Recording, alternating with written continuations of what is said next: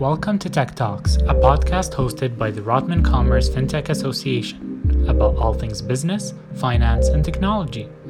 This recorded episode took the form of a live virtual event at the University of Toronto.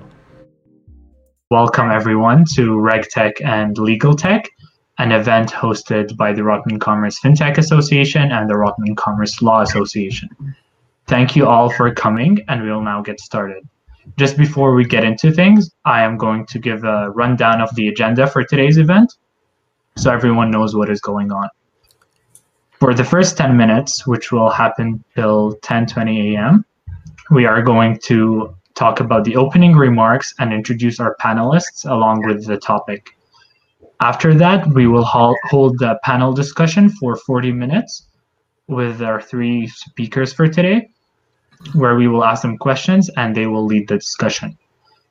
That is followed by a Q&A for 15 minutes, which leaves us at 11.15, roughly, and closing remarks for five minutes, which leaves 20 minutes from 11.20 to 11.40 for networking, if time permits, and if the speakers are willing to stay after. Um, so just to uh, get started, I will tell you more about myself. So, my name is Mohammed. I am a third year student here at the University of Toronto, and I am specializing in finance and economics. I am a part of the Rotman Commerce FinTech Association. I've been with them for over a year, and I am emceeing this event tonight so before we get started, I wanted to introduce what Tech Talk is. So to brief and to give a brief introduction, Tech Talk is a platform which enables students to go beyond the course materials and lecture sessions to connect with topics that interest them. We host industry professionals to tell us more about a variety of topics from a breadth of industries. So today's Tech Talk revolves around RegTech and Legal Tech. RegTech is a term used to describe technologically advanced solutions that have been transforming outdated regulatory processes in the financial services sector. RegTech solutions ensure that financial institutions are up to date with regulatory changes, minimize the likelihood of human error, and increase the overall governance process while also providing risk management tools. Today, we will be hearing from our panel of experts the ways that RegTech is transforming the financial services industry and how regulators can better support these solutions to make compliance more efficient and effective. Thank you, Selena, for giving us a bit of background about RegTech, RegTech and Legal Tech. Uh, so this brings us to our panelists for today. Um, so we can begin by introducing them. I will start by introducing uh, Miss Laurie M. Clark. Um, and Miss Clark has over 20 years of capital markets experience and over 10 billion in direct budget oversight across technology, finance, banking, trading, operations, wealth management, startup sale, joint ventures, and uh, M&As. Uh, Ms. Clark used to build trading systems, uh, is the founder and director of three fintech companies uh, in various industries. And she is the chair of various public companies uh, and a member of advisory boards such as Canadian RegTech Association and the TMX Advisory. Ms. Clark has experience in tech and regulatory policies from ESG reporting to AML, CTF, and KYC solutions, and industries from uh, financial markets to metals and oil and gas. Ms. Clark was twice awarded Top 100 Most Powerful Women in Canada in 2017 and 2019.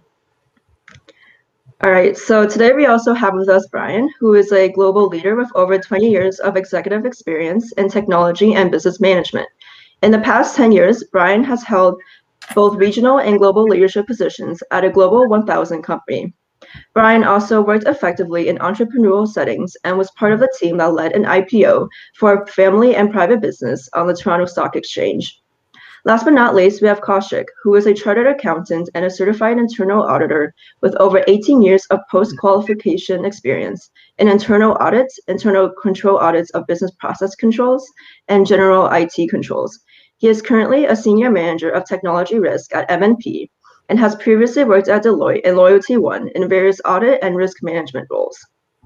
So those are our three incredible panelists, and we will now be moving into the panel discussion portion of our event. So just before we get started, if anyone has any questions during the panel discussion, please feel free to put them in the questions tab, and during our Q&A session after our panel discussion, they will be addressed. If you have any more unanswered questions during the Q&A or wish to connect with our panelists, you may save them and ask them during the open networking session if time permits. Great, thank you, Selena. So this brings us to the second part of our agenda, which is the panel discussion. We will start off by asking some general questions for all three speakers to answer. So these questions are general and uh, can be answered specific to the speaker's experiences. And uh, after that, we will be asking one or two questions specific to the experience of every speaker. So the questions after the general questions will be directed to the speakers. Um, so we can start off by uh, asking the general questions now. Um, so to start off our panel discussion, we would like to ask our panelists to tell us more about their experiences in RegTech and what they are currently doing or have recently done in their role. Um, maybe you can start with Lori and then proceed with uh, Brian Kaushik. Of course. Good morning, everyone. And um, I'm really pleased to be here uh, on this uh, very dreary and wet uh, Saturday morning. Um, and uh, what are what have I been doing? My goodness, uh, what haven't I been doing in the RegTech space? Um, there has been, uh, you know, RegTech is has become um, a real buzzword in the past few years. Um, you know, I don't look at it as regulatory technology per se. I'm, you know, everything to me is technology, and whether it's financial or otherwise, it's all technology. Um, there are a lot of regulations that have come to be um, come to the surface, and uh, um, you know, uh, because I, I was always involved in exchanges and trading systems um, you know, my ex- expertise lends itself to the regulatory field, and therefore, um, I'm asked a lot to participate with companies that are coming up with really interesting solutions to some of these problems that we have today. One of the um, largest issues that has come across that we've come across is, um, you know, and the it, it, there are certain aspects of um, of regulatory policy that is coming to light, and that is how technology is really running rampant and it's running away from the regulatory um, structures that are traditional and that seem to have a hard time keeping up. And therefore, you have this juxtaposed, uh, um, you know, problem, challenge where you have these wonderful technologies that are coming up uh, that are you know like identity verification and um, you know uh, being able to bank digitally and being able to bank um, you know without being known that you're banking in various securities. Um, you know absolute transparency absolute uh, uh anonymity. Uh, you know everything sort of hits and collides and you have regulators that are having a hard time keeping up. So i think that that's going to be the conundrum going forward Thank you, Lori. That was uh, great. Um, maybe we could proceed um, with uh, Brian and then Kaushik's answers. Brian, would you like to go first? Good morning. Um, my name is Brian Chan. Uh, I have uh, been in the tech business for over 25 years, um, like trained as a, in computer science and uh, happens to be a, uh, a Rotman MBA alumni. Uh, before it was, I went, I went there before it was called Rotman. So, so you guys are lucky with a with a well-named school. Um, in the past uh, many years, uh, specifically probably in the past tw- uh, maybe 15 years, um, I have been uh, in roles in a particular role for a 26 billion dollar company, uh, being the head of their global head of their corporate services technology group. Like part of their portfolio is managing the um, the information security function as well as the compliance of uh, global regulations from export um, control to uh, data privacy. It happens to be the it, like I, I happen to be uh, running the unit uh, while the European GD, PR was uh, negotiated and, and, eventually finalized. I also had the, the fortune of uh, being involved in two uh, successful IPOs, one in Canada, in Toronto, uh, on the TSX uh, in 2005 uh, as a CIO of a family-owned business. as well as in recent years, in, in 2018, I was involved in, a, in an IPO in the main board of the Hong Kong Exchange for a mid-sized garment manufacturer as the chief administration officer. Uh, both of those experience like uh, focuses on uh, how to get um, the the overall compliance, um, obviously with the regulators, with the with the stock exchange, as well as the the due diligence being done by the the, the law firms, the accountants, and um, it's been a very interesting process. We're happy to share some of the some of the experience as we progress through the uh, this uh, session. So um, nice being uh, part of this uh, event again um, for, for a second time. Thank you. Kosei, over to you. Thank you. Great, uh, excellent for setting the stage, Laurie and, and Brian, and and happy to be here on the panel. Um, you know, I, I, would say this is my my third with RCLA and the first with uh, RF, RCFTA. Uh, so it's a pleasure being here. Um, I think you know both Laurie and, and Brian they hit the nail on the head. Uh, te- technology, technology is the buzzword. Technology is what is is moving so fast, and and and to be honest, I mean, uh, I've been I've been taking a look at technology controls, uh, you know, ever since I came here to Canada. That's in 2005, um, and and what I've seen is that there's a rapid expansion and growth of technology, and technology is being used everywhere. Um, the in in the in the fintech uh, and the and the regtech world, uh, you know, as you can see that, uh, you know, think the the the goal is to get things, you know, to customers faster, right? And and when you do that, you know, how, how do you how do you ensure that you've not missed anything? So things have changed rapidly. Uh, you know, again, uh, you know, uh, buzzwords like AI, artificial intelligence, you know, robotic process automation, that has come into play uh, and and that has mushroomed uh, significantly over the last few years. I mean, if you take a look at Bitcoin, I mean, I would say that you know that that's another piece of tech that is that is also uh, booming.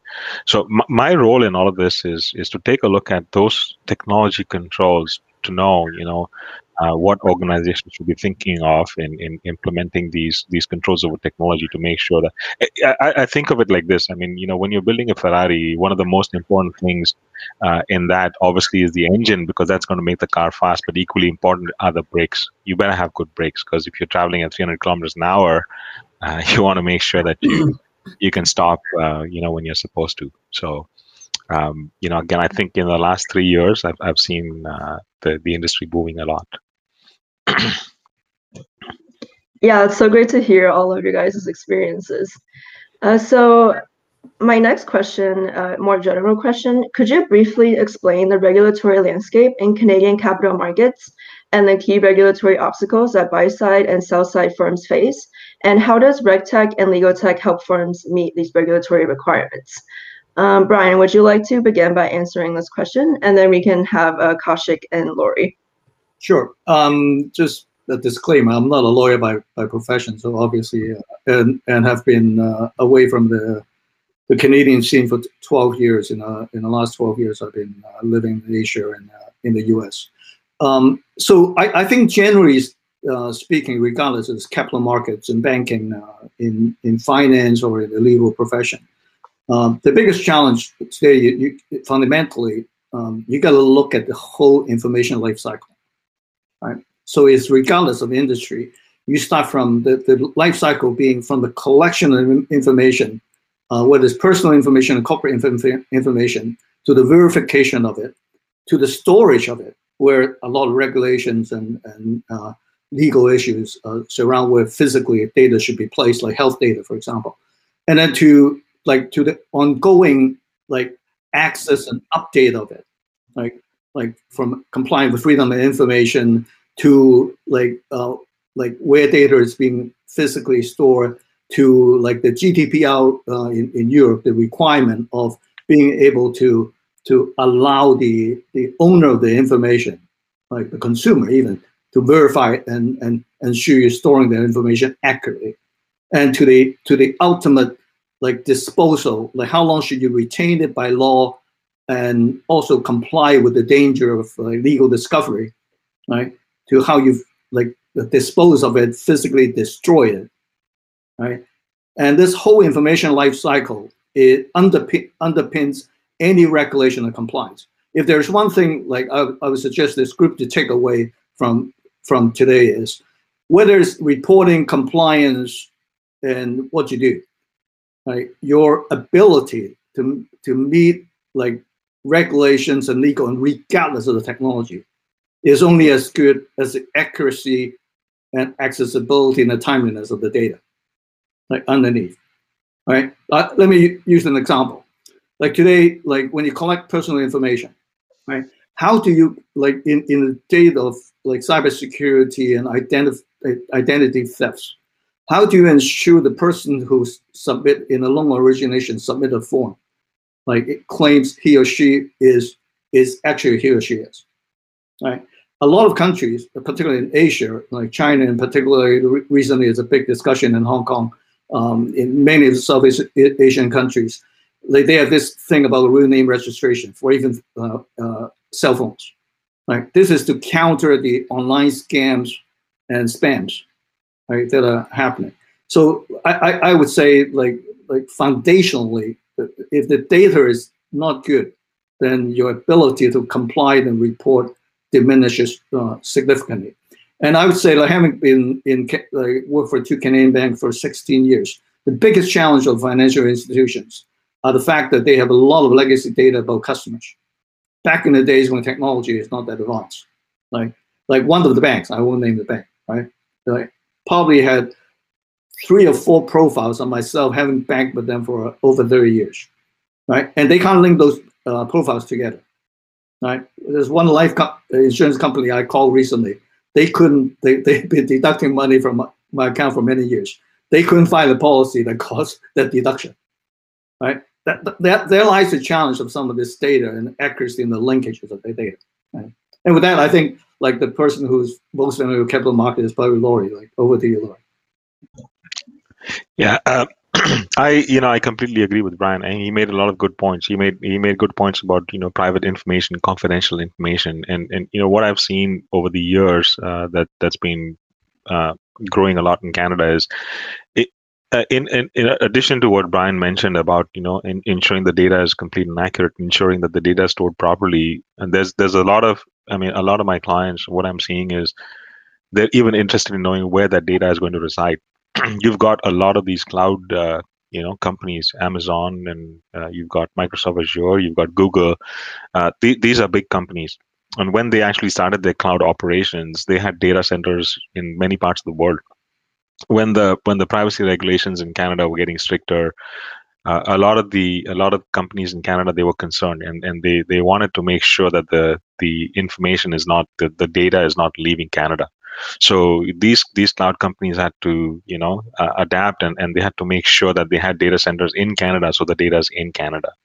And, and and that was a huge uh, a huge challenge, but uh, they were able to overcome it. And uh, um, you know, um, Uh, when when we were talking to our clients and when they had concerns of privacy and and and uh, the GDPR regulations, uh, we were we were getting them to uh, ask their their their cloud providers, you know, where's the data? Where where are you storing the data? Even if it's not a big uh, cloud provider and it's a smaller cloud provider. Uh, what they were doing is, you know, they were finding it cheaper to have to host their data centers in, in the U.S. or you know outside Canada because of the, the the cost attraction. But then uh, you know, just because of those limitations, um, you know, the clients wanted to make sure that the data is stored in Canada. So, you know, those are some of the things that I've seen uh, uh, taking uh, taking off. So, how do you, you know, how how fast can they decommission those systems, and and how fast they can they can change all of that because it's a huge cost, right? So, so that's the reason you've got you've got you know the, you've got the legacy applications, you've got the legacy systems, and then you've got new technologies that are being built on you know more modern systems so then all of a sudden you've got data that's dispersed into various different platforms and, and therefore you've got the the challenges of making sure your your gold is pure. I mean it's, it's really 24 karat gold and it, it's not uh, infiltrated. So um, some of those challenges uh, that that i've seen as well. Well thank you, Kaushik and Brian, and and you both make really excellent points. What I'm going to do is I'm going to take the the student body here out of the weeds and bring it up uh, uh, uh, over to a little more of a of a higher uh, vision and and and understanding. it's funny that you ask about the Canadian regulatory landscape because that's one of our courses actually for um, uh, Smart Direct um, and uh, for the SUI, which um, is an institute and a compliance system. And um, and we uh, we license traders and brokers and and um, securities um, support personnel across North America. And one of the challenges in Canada has always been its regulatory landscape because it is so fractured. Um, it is, you know, there are over 13 bodies that regulate the landscape here in this country, and they don't speak to one another very well. And they continue to be very um, empire driven uh, and very uh, fiefdom oriented. Uh, and so you have the provincial regulators, you have the Bank of Canada, you have the self regulatory bodies, which are uh, the you know the IIROC, the uh, um, um, IIROC, and you have MFDA, and you also then have um, the OSC, the uh, Ontario Securities Commission, the BCSC. You have the Alberta Securities Commission, which actually is is uh, quite powerful in the insurance space, and then you have the Alberta, uh, or rather the um, Saskatchewan uh, commission, which um, actually has the biggest purview, which people don't understand. It actually has the biggest purview in all of Canada because it, it actually, not the biggest power, uh, but it actually has the biggest um, authority because it extends itself over everything. Um, and then you have the l'autorité marché financier, uh, which um, has a lot of branches that it it uh, it, it oversees uh, in Quebec. And so you have all of these bodies and you know they say that the MFDA and IIROC is going to merge soon and and I've been trying you know I've been uh, hearing that for the past 20 years and so I don't know if it'll ever happen in my lifetime. I'm hoping they are discussing it at the present time. And I I keep getting papers sent to me about how they're going to do it. Um, however um, you know it is going to be a monumental task and with a lot of um, um, you know, a lot of people that aren't going, they, they really are, um, they have their own particular wants and desires that they want to see to fruition out of this uh, merger, shall we say. And so there are competing um, entities here. And also, you have, so you have this fractured and very um, um, uh, competitive landscape of the regulatory bodies. And then you have the technology companies like ours you know, I mean, I built a, a, trading system and a clearing and settlement system. Um, and so, you know, in those days, it was a data file software that then was bought out by ADP in 2003. And then now it's known as Broadridge, which everybody in Canada sort of is on. Um, and so that's one of the better known things. But you know, now that we're doing AML and KYC with CanCheck Corporation, which we go right against um, uh, Refinitiv with, and WorldCheck, and and then we've got the ESG uh, platform or solution uh, where we're you know, so we've got identity verification, we've got ESG, we've got AML. All of these technologies are doing extremely well. They are, um, you know, they are meeting the gap in the marketplace where uh, the banks, to Brian's point, to Kaushik's point, where the banks are lagging. They have these legacy systems that are traditional, that will not compete with, with the, the needs of today's market. They are cumbersome, they are uh, behemoths in size. Uh, they do not respond well. They cannot, you know, speak to one another. I mean, trying to API into a legacy system, it takes what three months in order to come up with the solution. Whereas an API going to today's marketplace like ours, we have it done in like two days. Um, so there are competing elements here, and the regulatory landscape in Canada doesn't make it easy. It's just like right now with the vaccine. Here's a perfect example here's the vaccine and we can't get it approved. You know it's not only about the logistics of keeping it here in canada and manufacturing it maybe in canada that would be nice but to actually have the approvals in place in order for it to advance itself so that we have more than one solution. And yet the regulatory bodies in that field are you know have competitive elements that are you know slowing the process down. So there's always going to be unfortunately in this country a real um, uh, a real um, um, juxtaposed position between the regulatory uh, policies and the technologies that are driving the advancement and pushing the banks to change. Uh, because if they don't, they're going to falter. Now, eh, they're not going to falter tomorrow, but it is they are going to falter eventually. And that's my point of view. Thank you. Um, I'm this has been insightful. And uh, just to remind anyone who has any questions, uh, I'm sure there's a lot to ask about here. Uh, to just ask it on the right side of the chat, there's a question section, and you can ask it um, during the Q and A session, and that is where we are going to look for questions.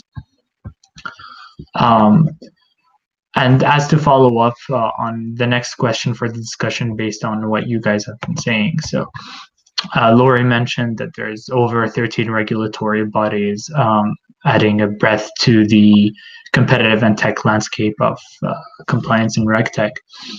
Uh, so FINTRAC and other government agencies around uh, ex- uh, expound several KYC and AML um, requirements that many financial and legal firms must abide by for a range of financial activities from account creation through to lender due diligence.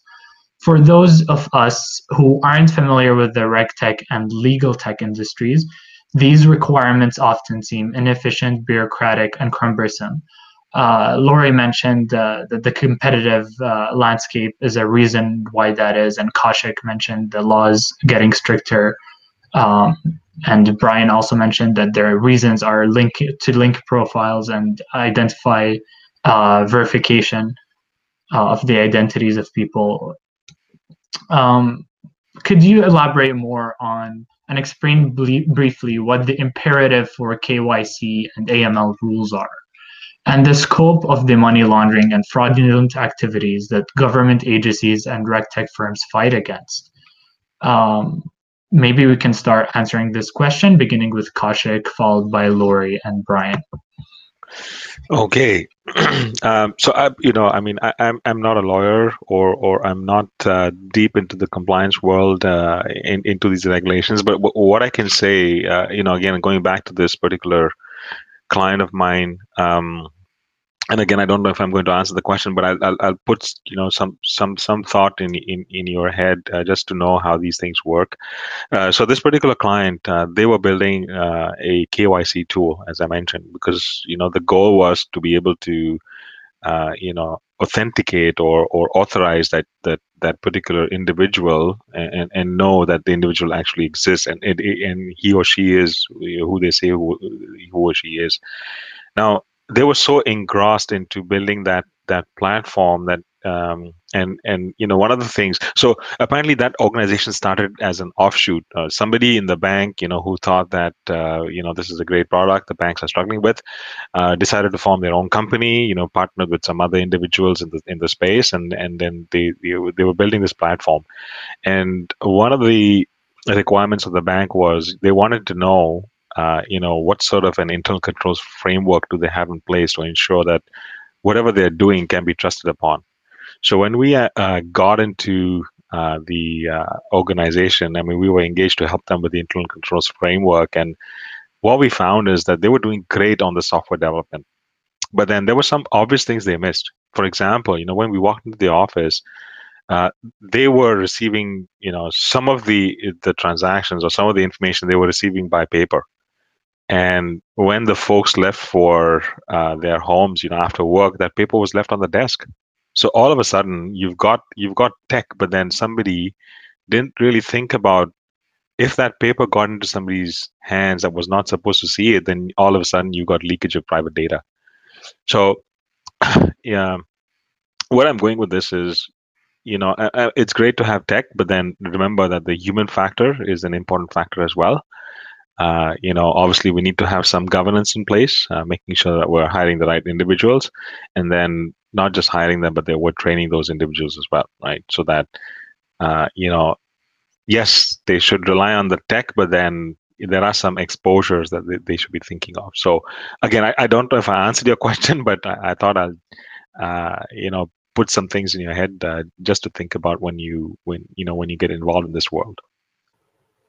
And thank you very much, Kasha, because it is important that you you mentioned the human element. But I am gonna I'm going to give um, a little bit of a different answer uh, to this question. I'm going to I'm going to um, um, uh, be a little more provocative, I guess, in my response. In that, um, you know, I deal with FINTRAC and, and, the compliance aspects of questions every day, and uh, with AML and KYC.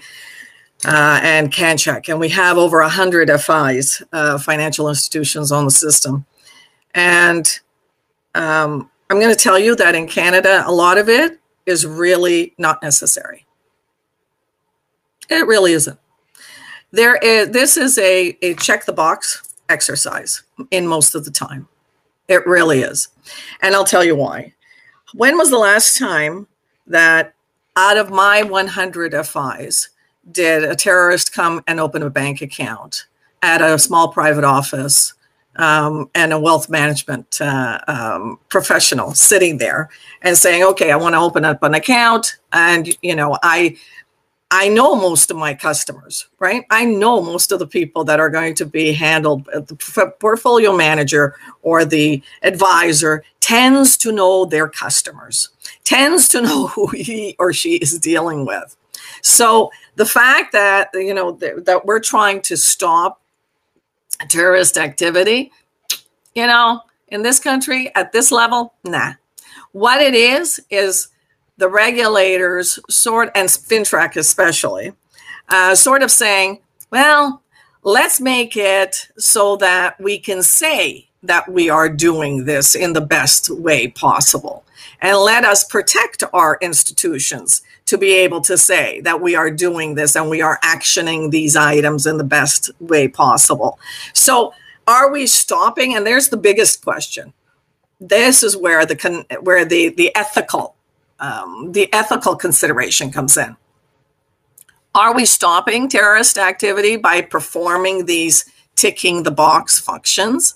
Are we, you know, being able to say, okay, I've got a system it allows for identity verification, which you know CanCheck is doing, and uh, and it allows for uh, credit checking, and it allows for um, being able to um, um, you know, it, it allows for sanctions and PEPs and HIOs and uh, CTOs, uh, you know, uh, cease trade orders, uh, which a lot of people don't understand why you would have to have, um, you know, a compliance check on CTOs and uh, you have adverse media, and you have all of these um, different databases that you can check against. Uh, so that you can you have a better feeling that whoever is in your area you know that you're doing business with has complied however the more ethical question is so you've done all of this work if a terrorist is going to come into our circle they are still going to get around these obvious, um, you know, uh, uh, compliance checks. Okay. Uh, and on the bank side, I mean, ser- seriously, the bank doesn't, they, they check everything out, you know, a billion times and they know the customers that they are dealing with and still, and still, um, you know, as HSBC got into a kerfuffle and so did Citi and whatnot, they still have a lot of problems and it has nothing to do with the checking. It has to do with human error and how they take data out of the environment. And then you know do they do it willfully? Do they do it by accident? That's always the the the, the information. I mean desjardins the person uh, did you know walk out with a lot of information. With uh, IIROC the person did walk out uh, mistakenly with a briefcase. Um, and the car got stolen. The briefcase was in there with 27 million records of uh, information, personal information. Um, they are embarrassed by it. Um, so it's always the human element that causes distress. Um, but as to FINTRAC and their policies, do they stop uh, terrorist activity? Mm, I don't think so. Yeah, it says in Canada we're we're, we're lucky to have minus fifty. You know, I, I don't think that they would yeah. particularly like that. Yeah, exactly. Let me let me try to uh, address the three aspects you like Mohammed you, you mentioned earlier the inefficiency, bureaucracy, and uh, and and the uh, uh, cumbersomeness of the uh, like of the the uh, regulatory and legal environment. First of all, the bureaucracy aspect is is a creation of the like largely government and regulatory bodies. Most of the time, they are a reaction, uh, perhaps an overreaction to events that happen. I'll give you a few examples, like uh, Sarbanes-Oxley, that that uh, like goes back to the, the crash in 2008 and then the uh, the U.S. Patriots Act uh, around uh, financially supporting terrorist activities, um, and then to, to, to all these sanctions imposed by governments on export and import. Like all these are brought on by like events that happen, and and as with uh, I I happen to have a public service career in the Ontario government in um, in public safety and law enforcement, and anytime legislation like this uh, uh, uh, created, they tend to be overclopping, right? They they they they they try to plug every hole they think is uh, possible, and and as such create an environment. And that that's something that like uh, you you can't really debate and argue with, like added on by the the complexity of the geopolitical environment. Different countries now like imposes different rules and those are like neither here nor there. if you operate in a certain country, in a global company, right? Just like it, protection of information privacy, like takes on very variations in different countries, and it drives the the, the, the, systems that are being created crazy. So so that that is something that we have to learn to live with.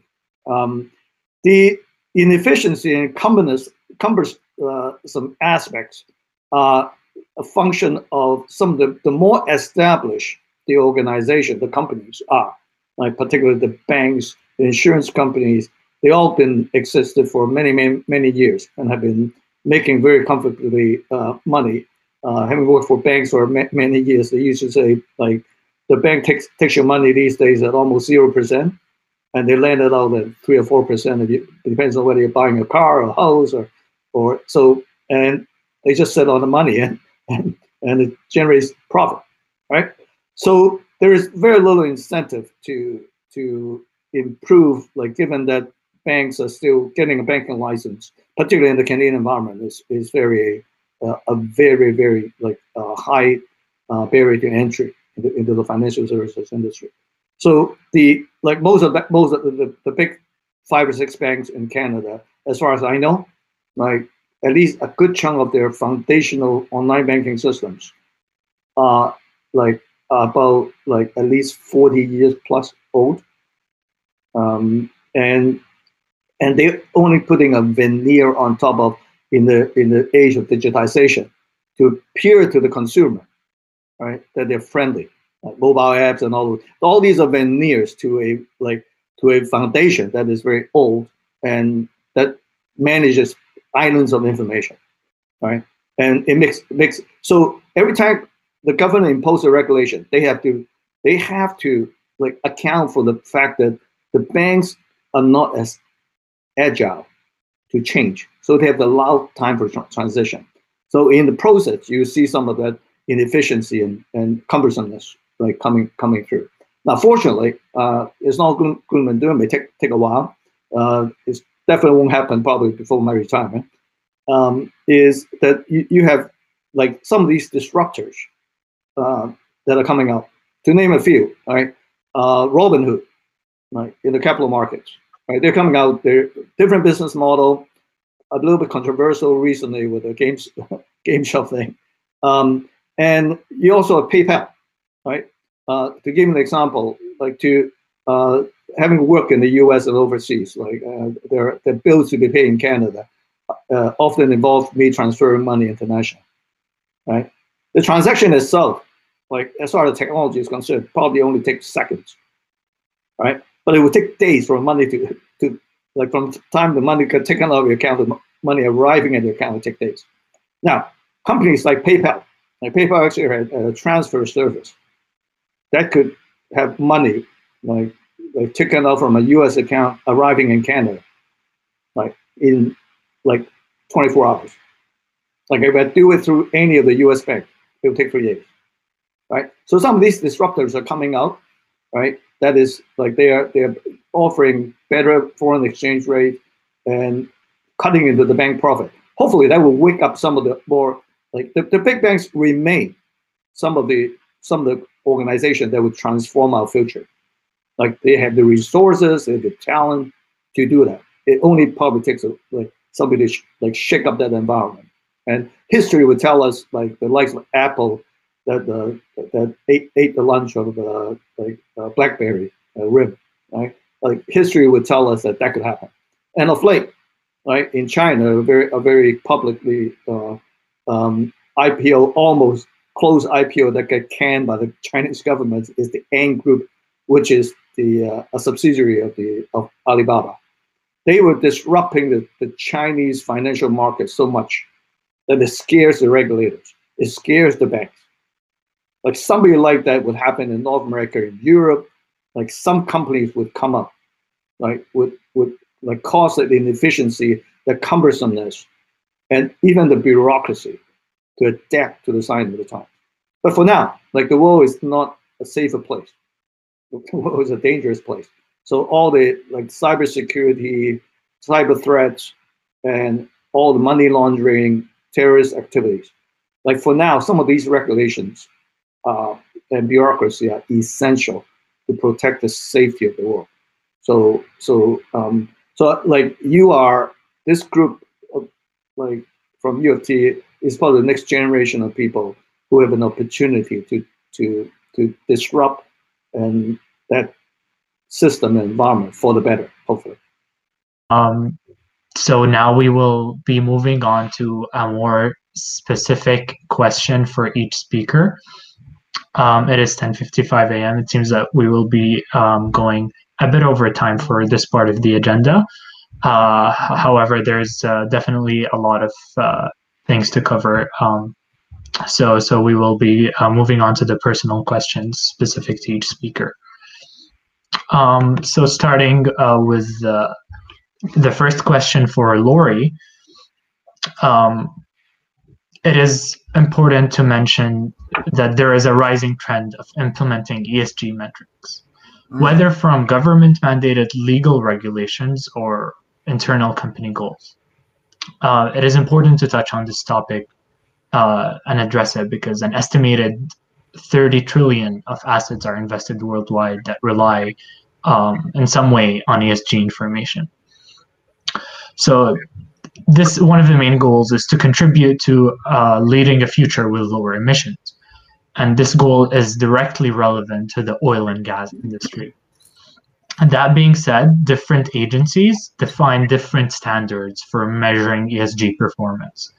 In your experience with uh, ESG reporting solutions as the founder of Onion Corporation, specifically in oil and gas, what is the role of RegTech um, solutions in the market, such as defining data to bridge the gap between ambiguous uh, or regulatory ESG standards and internal compliance of such businesses in the sector?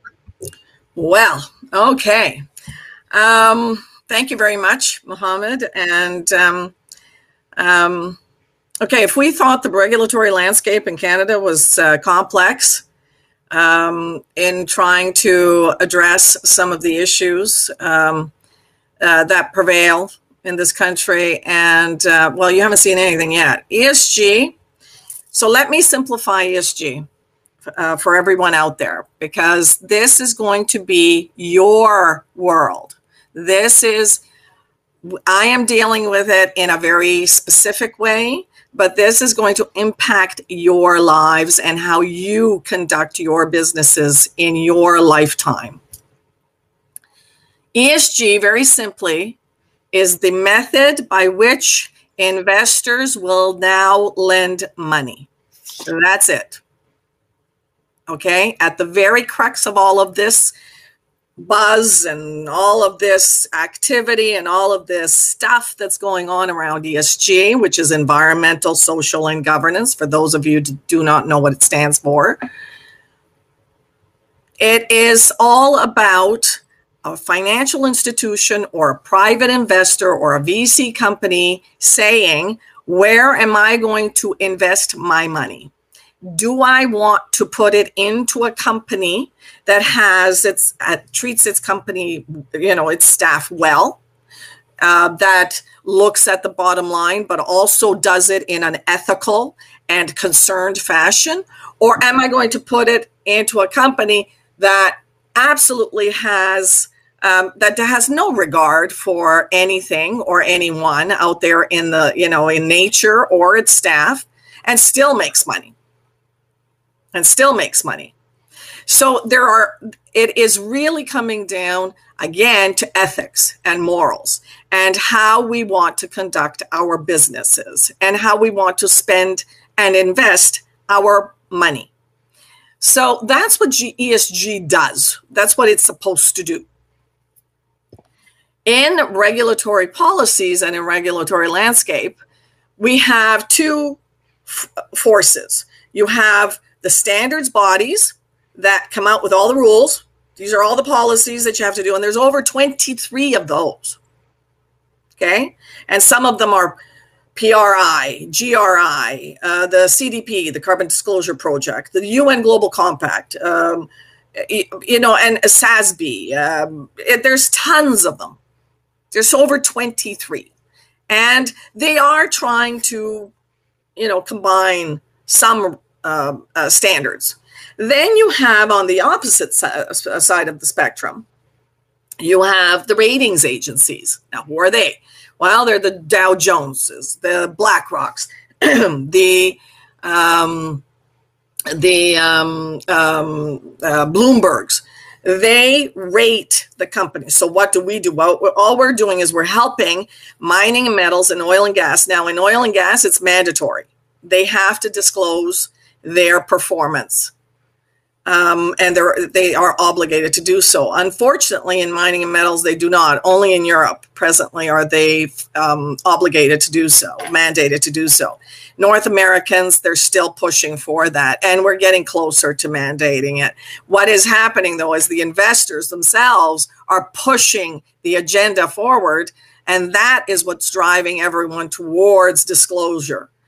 So you have the ratings agencies that are scoring based on what the standards bodies are saying you have to report on. And you have very, again, you have these are um, these are very large entities. These are very large corporations, very influential corporations.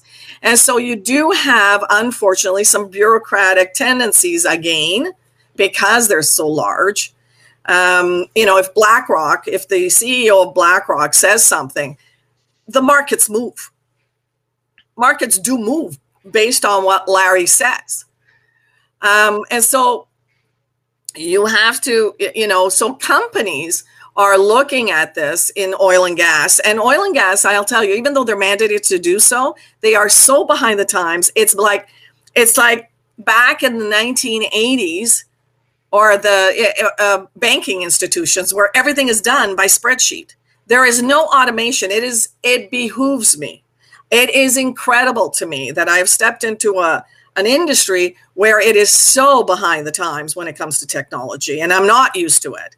Um, so I, I, you know, having a, a system that helps them to, you know, through integrated um, capabilities with APIs and whatnot, where we're plugging into their internal systems and we're taking people out of the equation so that we can grab their metrics, their performance measurements right from the source, uh, so that at the mine site or at the um, at the um, uh, you know at the actual um, uh, in the field, uh, whether it's oil and gas or or mining and metals um, you have, or logistics or construction or wherever you're, you're measuring, um, you're going right into their internal ses- systems And by doing that, you're now eliminating all of the fudgeability. Is that's a technical term, you know, the ability for them to fudge the numbers, um, and that is going to cause a lot of distress, and that is going to cause a lot of disruption, and that is going to cause a lot of reality checks for some of the larger firms like tech. I mean, tech has been reporting for a long time. They have they spent, I kid you not they have a department of, I don't know, 30 people that do this type of reporting every year. And it's costing them millions and millions and millions of dollars every year to do this reporting. And they still don't do it in an automated fashion. It's incredible. So, what is going to come out of this? There's going to be a lot of uh, a lot of reality checks. There's going to be a lot of uh, disruption because now we're going to see a lot of um, you know a lot more technology uh, coming up and, and regulations coming forward. You're going to see a lot of mergers in the standards bodies because you can't possibly expect a small oil and gas company or a small, you know, cap market like a small cap to be able to devote the resources, both human and um, financial, to be able to to measure their metrics in a dedicated way um, when really they're supposed to be conducting their own business. So you have to come up with some sort of a a, re, a real solution to this problem because they do. Most companies around the world do want to treat their their employees well. They do want to do the right thing by nature because we have to all live on this world. So they get it. What they don't do is disclose it very well, nor they do they communicate it very well. So this is going to be the challenge. And I'm happy. I'm really happy that at my later years in life, I'm able to be one of the the uh, the participants in bringing this, uh, you know, some attention to this to this issue. And I think we're on the right side of history, actually. Um, you know, uh, uh coming up with a solution so that the marketplace can can actually be part of a greater event so that this disclosure leads to better run companies. So I hope I've answered it a bit. Yeah, thank you so much. It's thank you for your insight on the ESG standards. They're really important in this industry for sure. So I have a question for Brian Chan now. Um, as someone with previous experience as an executive in technology and business management in many different countries, which country do you think is the most advanced in this field currently, and which would be the least? And if you have any particular experience that you can reflect upon. Um, I, am not sure about the least. Is is uh, far more difficult. I, I think the um, the countries that are doing, I would say, better uh, than others, and it also has its plus and negative sides. Uh, I, I, believe uh, some of these uh, South Asian countries, uh, including like India, um, and China. Um, they are some of the countries who are doing doing this uh, very well in the sense that the the like I, will use a few examples like it, um, taking all the politics aside and the restrictions aside, the underlying ability, right? In China, for example, the ability, if it, like a lot of people talk about the, the great uh, Chinese firewall, right? is restrictions to to to freedom liberty like, and, and the sharing of information. But if you think about like, from a technology perspective, the ability to filter in minutiae, like from videos to text messages to unstructured media, the ability of the firewall to filter information is tremendous. Like if you, if you apply the same technology to to financial reporting, to the like to FINTRAC, right? it would be amazing in terms of its power, right? And I think the the in in Asian countries, particularly unfortunately more, more autocratic countries, they tend to have a great ability to do uh, surveillance of their citizens, like from the activities in on, on the internet to when they walk on the street, go into the shop, right?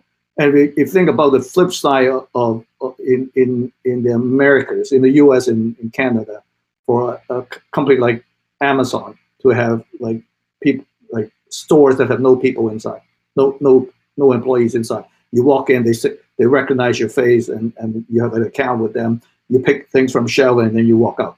Like it's starting to become a reality. But the, the, the protection of privacy aspect is going to is going to create a big barrier in countries like um, in, in, in in North American culture, right? Just just an example of asking, uh, having lived in the U.S. for a long time in recent in recent months in the past year, just the ability to ask like a lot of U.S. citizens to wear a mask is a problem, right? So so so you have the the, the cultural aspect uh, of of all these like regulatory like regardless of technology like that would become barriers to making it better. Like whereas autocratic countries right, can, can do that. Um, like in, in Asia, a lot of countries, as I mentioned earlier, are, are going to like uh, real name registration from your cell phone to like to verify your identity, and that go, goes a long way in terms of like uh, legal tech and reg tech and, and, and fintech. Like being able to verify the identity is the biggest challenge today in all the compliance on the consumer aspect, right? And also for and also for companies as well. If you think about a lot of the money laundering uh, activities, um, uh, like um, domiciled in um, in countries where they're not as established or they go out their way to protect the identity of the company. Right? There's a lot of reports on on companies where they're dom- domiciled in, in, in, in, the British Virgin Islands and and like they all there are all ways to to like skim like avoid all these like fintech fintech uh, uh, uh, technology. And um, now like oh, some of these countries because of their underlying technology like uh, being used in in other aspects the ability to link information is also an important aspect. Because that would like overcome the challenges of some of the legacy companies, like which have islands of information within their like within the four walls of their, their data center, right? All storing different dis, different media, right? So the ability, the technology to link information is also important to to uh, like Lori mentioned reporting, right? Like why do people take like so many so so much time to create a report, which chances are all the raw data is stored on stored on uh, uh, uh, magnetic media, is because they have to spend time to correlate the information. Right, like um, no no uh, no criticism to the finance community. They love their spreadsheets. Spreadsheets are the worst places to put information. Okay? And then yeah. uh, like so the the um, fortunately, the, the promise of the future, like again, as Lori mentioned, comes from like your generation. Like the like the XYZ generation, the more the Y and Z generation, are very very liberal in sharing your data online, without fear, without fear. Like that's a that's a good sign in in, in a sense that the, the day will come where information is so democratized, but as well as protected that you don't have to worry about when a message arrives that somebody's spamming it or somebody is like impo- like like is an impos- imposter of, of somebody else, right? So this is this is something that will come in your generation uh, throughout your professional career. Yeah, definitely. I definitely agree with your points about like uh, China specifically with their social credit score and their facial recognition. It really is like quite advanced with all of the technology that they have. Uh, so next, I have a question. I'm going to add. This is a country. A lot of the Asian countries do not have a credit bureau system that give mm-hmm. credit score. Yet they're lending money to a lot of people. Yeah. yeah. All right. So um, I'm going to move on to Kaushik. Uh, so given your experiences in internal auditing, do you believe the push towards RegTech has changed the auditing process? And if so, are there any experiences that you can share which highlight these changes? Uh, sure. Um, so I, will talk about you know the changes as well as what's not changed in in the uh, you know again I mean internal audit is is is a is a phrase. Really, it's it's making sure that people are doing the right thing. That that's really what internal audit is all about. So what's what's really changed in internal audit is you know gone are the days of traditional internal audit where you're going after the fact and saying hey you know let me take a look at what you did in the past and then I'm gonna you know come up with my observations and I'm gonna help you uh, address those observations so that in the future if you have the same thing coming up you'll do it right. Okay, so that that has that is rapidly changing. no more of that right? And internal audit is is getting sophisticated.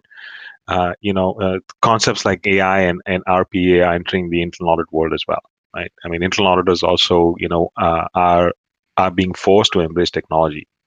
So, if you grew up as an internal auditor or as an accountant in the past, and and you know, growing up as an internal auditor now, if you don't have uh, an inclination towards technology, you're in the wrong place. You're in the wrong profession um, a, a, lot of the internal audit that, that that is taking place right now is it's called agile it means you know the internal auditors are alongside business moving along with what business is doing to make sure that you know look if there if, if you need to put the speed breaker because you're going too fast and you're going to knock somebody off um, there's no point in in giving that observation or giving that advice after you've knocked somebody down the the objective is to prevent all of that so so the, the the internal audit landscape is changing significantly.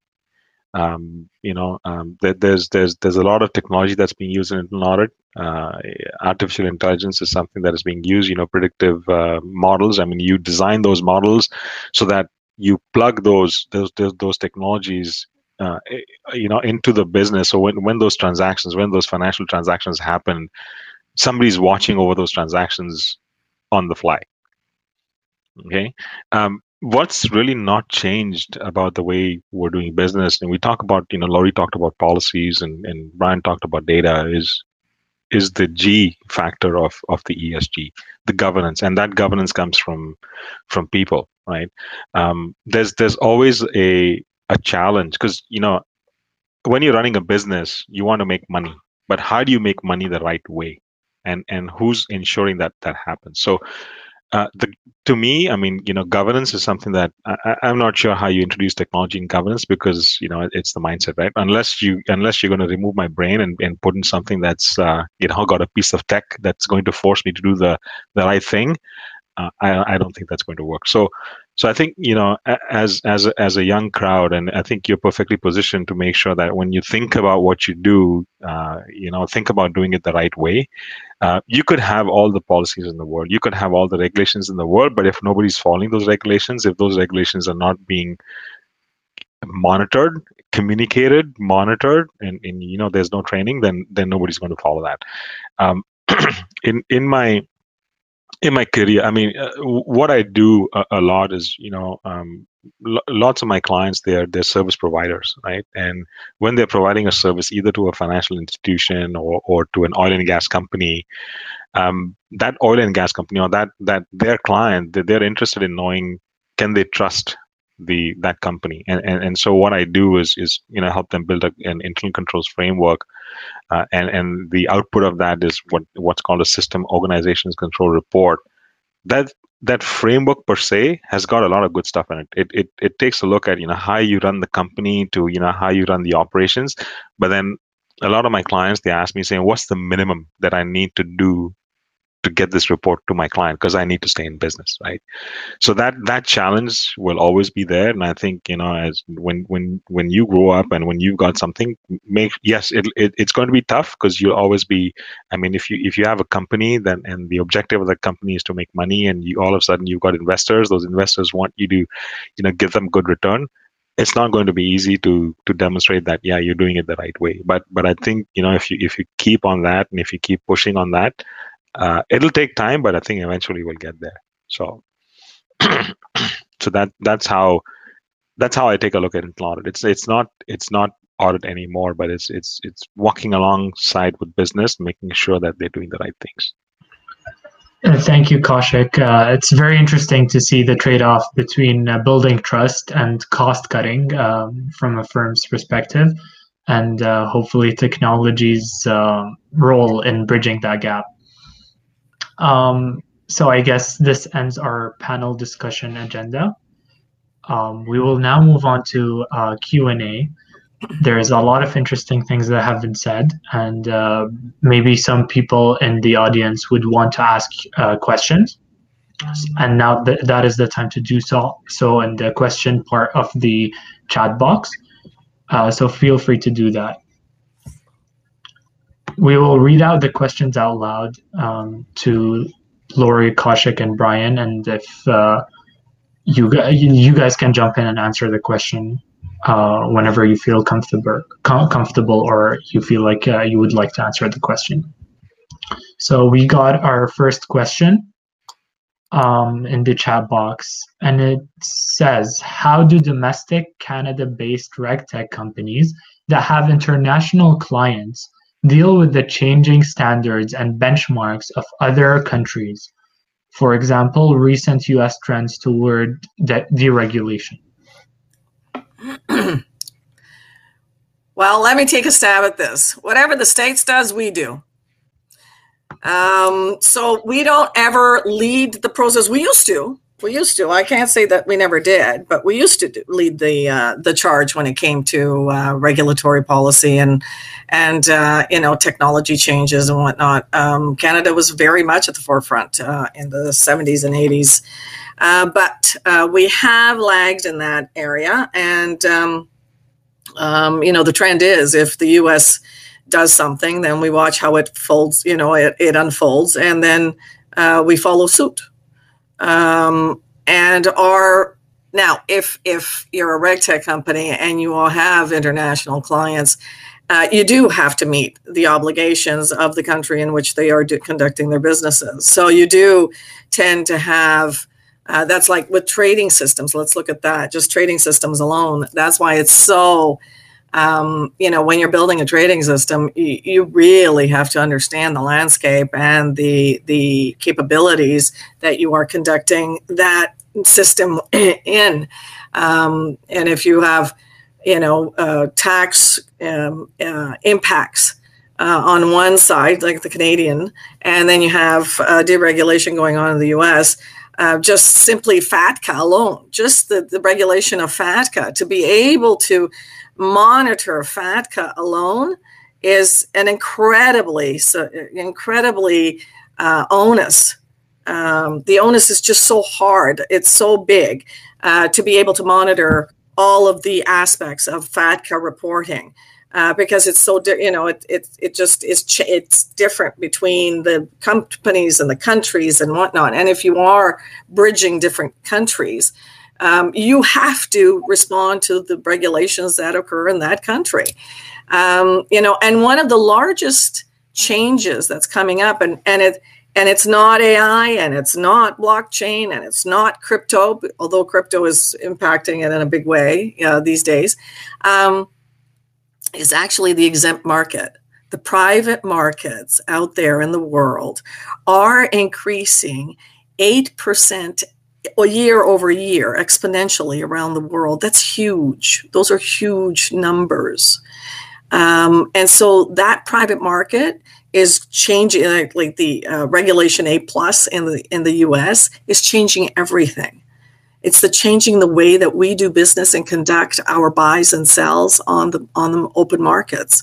And it is an incredibly democratizing event. And that is what's going to drive um, you know, it's going to drive change going forward. Um, so that so it's you guys, it's you. I keep go, going back to you. It's your generation and your subsequent generation that is going to be lead the charge and actually not even lead the charge because charge has been led it's actually applying the changes to the marketplace that's going to make an impact in all sorts of ways and yes companies have to address it if they have if my customers come first if they ask for something i have to deliver it to them i hope i've answered the question Yes, uh, this is uh, th- this has been fruitful. Thank you, uh, Lori. Um, we got another question coming in. Um, so this question is asking if you can expand on the role, benefits, and drawbacks of implementing AI and or blockchain in RegTech. So that can be FCRM and GSC. Uh, let, let, me uh, have a crack at it. I, I, think the, the implementation of uh, AI um, is, is uh, fundamentally based on like the technology itself is is is mature, right? Um, in fact, like AI itself existed a long time quite a long time ago, like in um, in when people start building neural networks, some like 15, uh, at least 15 years ago on credit card uh, transaction monitoring. Like the the, the AI uh, ability matured today because of the, the tremendous increase in in the computing power of uh, machines uh, these days, which like leads to the ability to curate a lot of data, right? Like in the implementation of AI, the biggest challenge is the curation of the data and creating the business rules that would govern how the like how how the system work in terms of understanding the intelligence behind the data. Right. I'll use an example of the medical profession. Right.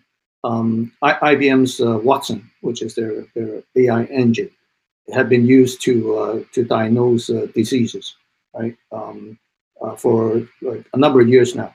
Right and how they implemented that system involved a lot of highly trained professionals, right? Feeding a system uh, with a lot of the data of medical medical uh, cases, right? Uh, diagnosis to to to uh, treatment, all the data, and then curate that data to form an like artificial intelligence opinion of to diagnose disease, right? This is very very much the same in the legal profession or in fintech or in, in fintech, right, is finding the, the right professionals that would like first of all like um, judge the data to be reliable, then feed the system with the data, curate, allow the system to curate the data, and then allow the artificial intelligence engines to learn over time.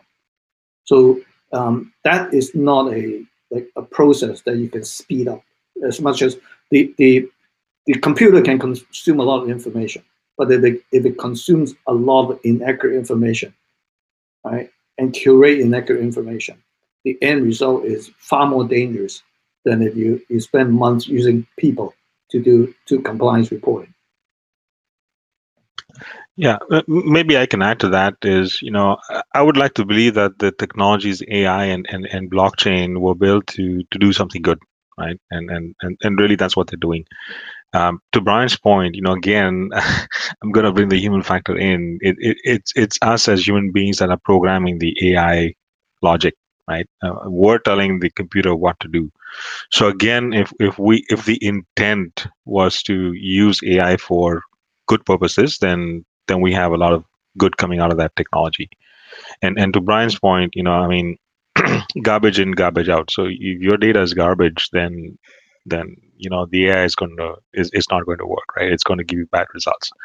So again, you know, think think about what you do. Um, you know, again, the uh, I'm a big proponent of doing the right things. You know, at the beginning, uh, as much as you can, because because to Brian's point, I mean, all of a sudden, you know, if you if you're not doing the right thing at the beginning, the the cost of uh, repairing that or or correcting that is, is, huge, right? And then you know that could lead to frustrations, and then all of a sudden you've got you know uh, we're, we're recreating what happened 40 50 years ago with uh, with the the technology uh, with the financial services industry right you've all of a sudden you've got various disparate technologies that can't talk to each other and then you've got data that's dispersed across the board which uh, you know uh, leaves it open uh, and vulnerable to to people who who want that data who want to mine the data and use it for malicious intent. So so the bad guys are always going to be there but but you know i mean obviously you can be the good guy and, and you can do the right things uh, right from the get-go. Uh, and I, and I, I want to add to Kaushik's point, right? But don't forget, whatever sophistication like brought on by technology, the same technology, the same sophistication is available to the criminals as well, right? And I, will use an example of encryption, right? Uh, back in the days when I was uh, doing programming, like eight eight bit encryption is is hard to break, like today, we're up to like, like 256. 2,000 bits of encryption. And there's a saying when I ran a cyber security group in at this company, we, we have a belief, we have a, a kind of a principle and say, if you're a target of an attack, somebody will break in. Right? The, the, the best prevention is not to become a target. Like you guys know, like on social media, if you become a target, you're dead. There's no there is no prevention, right? So so I think the, they like so in as much as we're racing against time to to, to improve regulation, reg tech, legal tech, and fintech, right? The same technology is available to people who try to break it and try to skirt the compliance. Right, that sounds great. Thank you so much, uh, Brian and Kaushik, for your insights onto the impact of new technologies that are happening in the 21st century. Mm-hmm. Um, I'm going to move on to the next question. So we have a question for Lori. Uh, you talked about how ESG and how institutions are increasingly mandating firms to include ESG reportings. What are some metrics that measure firms' ESG, and also what is the difference between ESG and SRI? Sure. well, let me take the, the, the last question first, uh, so that I can then um, tell you what the difference is. ESG is a set of criteria that everybody reports on that have like standards, and so it's a much broader response. SRI is driving these standards and driving companies to report their obligations and their just you know make make these disclosures and and and report on their performance um, so what's happening is again it's money talking very loudly so that um, they are pushing so you lot are pushing the companies to say all right i'm going to disclose i mean here's the here's the thing, guys. Um, environment is easy to actually measure because if you're putting out pumping out a, a, a, ton of carbon dioxide equivalency so you're using you know hydrochlorophore uh, hydrochloro, uh, hydrofluorocarbons um, and you you've come and you you measure the carbon equivalency of that it's enormous impact it's awful when you do the calculations and our systems do um, it's an awful result. And so when you see it in your face with the, the metrics that, that they're asking for, it's very easy to see the impact, the negative impact on, on our world and on our people. However, uh, so the environment is actually the easy part. It's the social and the governance that it takes a little bit of skill. And that is because we have to change people's perspectives and people's minds and people's actions. And that comes in, well, I have, you know, we still have only 2.3% of um, diversity on boards. Okay, 2.3%. And we have changed in the past three years to 2.3%. So it's it it has it was a hell of a lot less three years ago.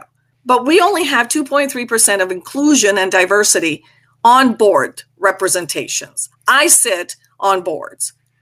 And I'm telling you to try and get another woman to be on a board or another woman of color or someone of color to be on a board is insane. It's incredibly insane. And yet, these are the people that we conduct our business with every day. So if they're not represented at the table, who the hell are we get, you know, who are we doing business with? How are we going to change policies? How are we going to change, you know, our attitudes? So it takes a little longer on the social and governance side. And the governance side, as Kaushik was saying, um, it is very sensitive because it is the board. It is the board and the senior management that has to address those issues in a an ethical and forward thinking manner. So are companies disclosing those metrics? Absolutely because those are the questions that they have to answer they have to answer how many people are on the board what their cultural makeup is whether they have indigenous representation because let's face it a lot of these companies that are you know, uh, mining and metals and oil and gas, they're in communities with a lot of indigenous and and native peoples around the world. And so they better disclose how they're how they're acting and how they're impacting those worlds. Um, and so it is it is uh, being reported. Is it being reported as aggressively? You know, now more and more they're going to have to Uh, in the oil and gas business, it's mandated, so they have no choice. Um, is it going to take time? Absolutely. And do I think, you know, I recently, you know, was interviewed by Maclean's magazine and it'll be coming out soon, but, and they keep coming after me for different things um, which I still don't figure can't figure out you know why they keep bugging. But um, one of the one of the questions I always come back to is if you want to actually change something, then damn legislate it. That's the only way you're going to change anything. And so, if you want inclusion and diversity at the front at, at the table, then bloody legislate it, mandate it. You want women, you want women of color, you want people of color, legislate it put some mandates on it because otherwise it's never going to change. And so I'm hoping that you, all of you collectively, start that process and push that mandate. Push it as hard as you can because that's what's going to drive change. That is it. Yeah. So and in addition to mandating it, you know, introduce some penalties too, right? that's exactly right. And that's what speaks. Mandates, you know, measured with penalties. Because if you don't meet like look at boston. Boston and california have finally mandated uh, that or massachusetts rather and uh, california have mandated the number of uh, diverse people that have to be on a board. The that's the only reason now where they have enormous representation now on corporate boards on public boards now, the pu- private ones still are lagging, but the public ones, they've had to change. Why? Because there were penalties that went along with the mandate. I agree with you, Kaushik. Thank you, uh, Lori and Kaushik. That's been very insightful, seeing how um, legislation is very important in uh, internalizing what now can maybe um, arguably be defined as an externality. Um, so we can go with one last question. Um, due to time constraints, um, we will be ending uh, the panel discussion with this question before moving to the closing remarks. So this question talks uh, gives us a bit of more background before it arrives to the question, and it says, as recently as last week, security brokers and dealers, and even some exchanges in the United States halted trading on certain equities to meet regulatory and de- depository requirements. Many have called for reform in equity settlements, brokerage risk mitigation, and greater transparency. In your view, are Canadian brokerage firms and exchanges better equipped to deal with regulatory requirements? And how can RegTech in this context help to remedy unexpected uncertainty and volatility in marketplaces? Well, who wants to take that one? Um, I well, I'll start since with you know I'm used to trading systems and whatnot. Um, and I do deal with compliance. Okay, so what happened is they got screwed. Okay, here's the bottom line: the customers of the platforms where they were told, "Come and sell and buy with us, and we will always protect you, and we will always." Um, you know put your your you will not be treated any differently than a hedge fund that has billions and billions of dollars and can influence the markets. Well they got screwed. Okay? That's what happened.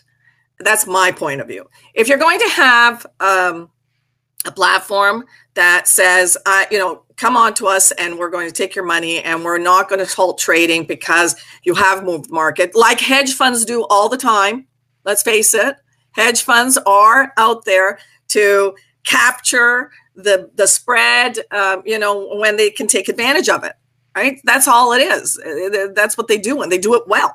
And in fact, a lot of the hedge com- hedge fund companies, how you can tell if they're really successful, is if their location of their physical location, their address, is right next to the exchange, because they don't even want the lag in the in the cables running between the exchange systems and their companies. Okay, so they will actually physically park themselves and their internal servers right next to the exchange headquarters. Okay, so if you see a company like that, you know that's what they're doing. They're playing the, the they're playing the the, the black box uh, capabilities. All right. So go ahead, Brian. I'm sorry. Oh no, no, go ahead. Finish. Okay, so what you know so yes they got screwed but at the same time um, you know, there there is a fact and there is a reality to this, and that is the big guys are always going to move markets, and they are always going to push for their advantage. And unfortunately, what's going to happen is, again, I'm going to bring it back to you lot, uh, is that you are going to have to make this change, and by voicing, by voicing your dismay at how this was handled. And yes, they will have to change. They will have to change because they can't have a set of rules for one body of, of uh, investors and have another set of rules for another body of investors. Go ahead, Brian. Yeah, I, I think that in the in the Canadian environment, Canadian Canada is probably one of the, the countries that are quite strong in regulating the financial services industry. But an undercurrent of what happened in the last couple of weeks is, more concerning. Is instead of like the the, the big traders used to be the fund managers, the, the, the big investment firms. Mm-hmm. What you see in the last two weeks is like the average retail consumer investor getting organized on social media and that's trading. So um, now like there's no legislation to legislate like this is like essentially fixing the market. But it's through social media of like by word of mouth right? It's not like, it's loosely organized but it is fixing the market. The, ga- the GameStop uh, thing is, is, so so it would be interesting to see how like the us uh, is creating a uh, congressional panel to look into this like it would be interesting to see the outcome of that, which will will probably come up with some some more regulations or legislation, which will in fact influence Canada. Um, but like outside of the outside of North America, you, you, you will see uh, a lot of these like consumer based uh, forces at play more and more. Mm-hmm. Yeah. The other thing also is when you take a look at the culture between the two countries, you know, generally speaking, uh, the the culture here in Canada is, is to be a bit more conservative, whereas in the US it's it's more taking risk, right? So I mean, my view is that they tend to let things slide a little bit, and, and you know, and when they hit the media and the press, and when the, when the news gets out, you know, that's where they want to bring in some more regulation, right? So uh, that's just something that I noticed. However, one of the things that we are doing, and we have to be very cautious of here in Canada, is that uh, the the amount of debt, uh, the amount of debt is through the roof, and God forbid those interest rates start climbing, everybody's going to lose everything, and that's something that is very unsexy. It's really a, a reality, and um, kids are are living by the skin of their teeth uh, they think that they can do everything on a debt-driven uh, environment, and I'm telling you, it's it's uh, it's going to have a real comeuppance pretty damn soon. Um, so um, that is is what Canada is not taking care of very well. I think I think increasingly the, um, the globally, I think people are trading on on news rather than fundamentals. Uh, that's that's a danger. Yeah. All right. Thank you all so much for your thoughts about the changes of volatility of the American Canadian financial market. That was very interesting, especially considering recent events. Um, so that wraps it up for our Q&A, and we would like to thank everyone for coming, and a special thanks to our guest speakers, Lori, Brian, and Kaushik, for taking the time out of their busy schedules and providing us with such thoughtful insights into the world of RegTech. Thanks for tuning in to this episode of Tech Talks. We'll see you in the next one.